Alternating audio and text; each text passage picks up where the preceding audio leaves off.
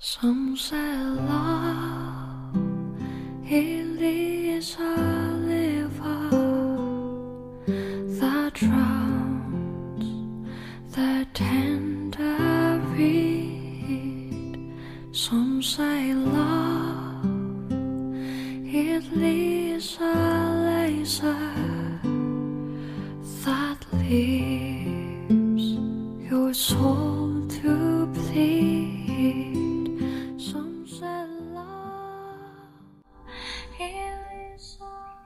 用声音记录生活，用故事温暖你我。欢迎来到家里电台。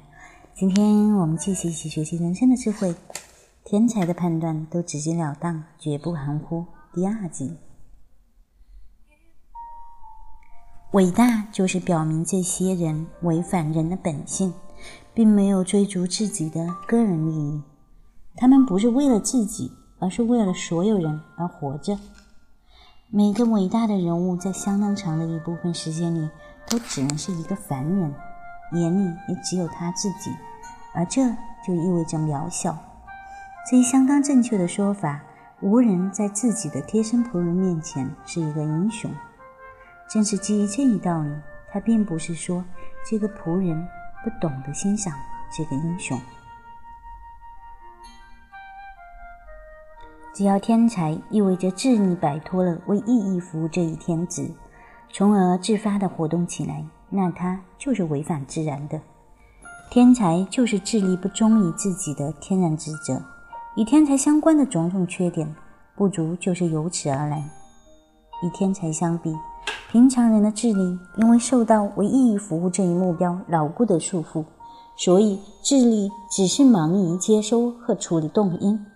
大多数人脸上的干巴、严肃的表情就由此而来。而拥有不受约束的智力的天才，却好比混在文明的米兰木偶剧场中和那些巨大的木偶一起表演的活人。在这些木偶当中，唯有这个活人能够看清一切，甚至最明智、最理性的人，我们几乎可以称他们为最有智慧的人。跟天才也有很大的区别。明智、理性的人智力保留着现实的方向，关注着从众多的目标和手段中挑出最佳者，所以他们的智力始终是为意欲服务。那些能干，甚至在实际的事物中可能会有一番很大作为的出众人物，之所以是这样的人。正是由于事物强烈的刺激起他们的抑郁，并驱使他们的智力不知疲倦地探寻、了解这些事物的观念，因此这些人的智力与他们的意紧密地融为一体了。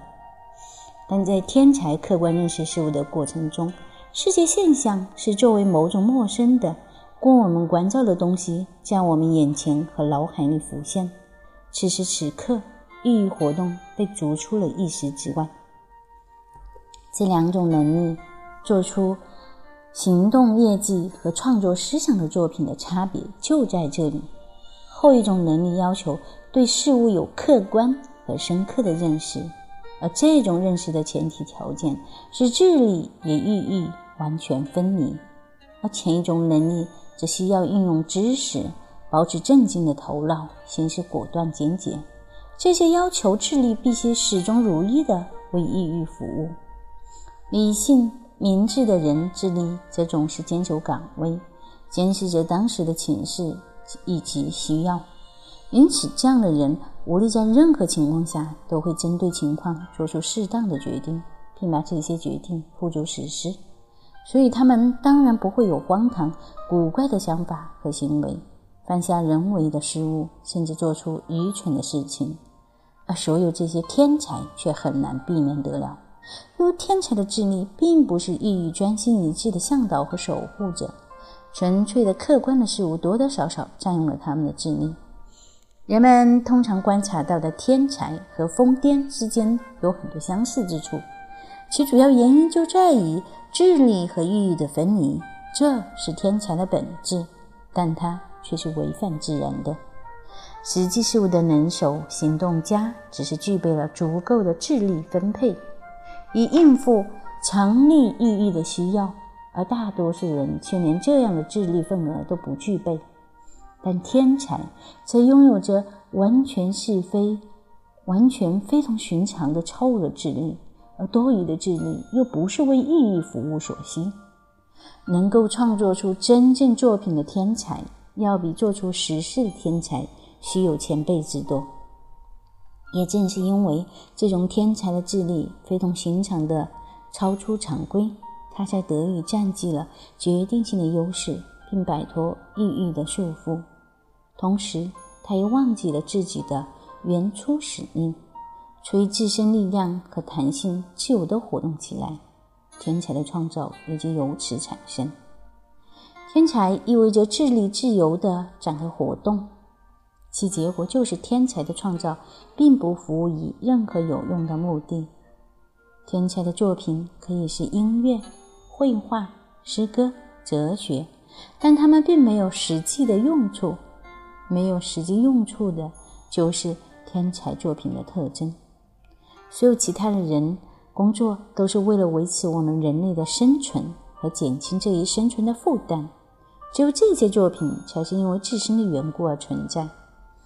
天才的作品可以被视为生存开出来的花朵，或者说从这生存获得的收成。在享受天才的这些作品时，我们会心满意足，因为在享受的过程中，我们从那沉重的诠释需求和匮乏的。浑浊气氛中升腾了。如果一个具有很高和相当稀有的才华的人被迫做一件只有实际用处的工作，而这个工作连普通的人都可以完成，那就等于把一个适宜最完美的图案、价值连城的花瓶用作厨房用具。有用的人和天才之比，就好像砖头和钻石的比差不多。天才缺少平淡冷静，因为平淡冷静意味着我们在事物当中只看到属于这些事物的东西，尤其在设计我们可能的目标方面。没有一个平淡冷静的人可以成为天才，而天才时而梦幻一般的沉思。时而又激情洋溢的亢奋状态相比，正是天才的这些内在痛苦折磨抑郁了永恒不朽的作品。那些有着恰到好处的配备的正常人，却表现出了何等的镇定自若、讲究理性、中规中矩和十足的确信、统揽全局的能力。天才能够得到最好的运输，就是免除实际行动，能够拥有闲暇从事创作。因为在实际行动的领域，他不可能做到如鱼得水。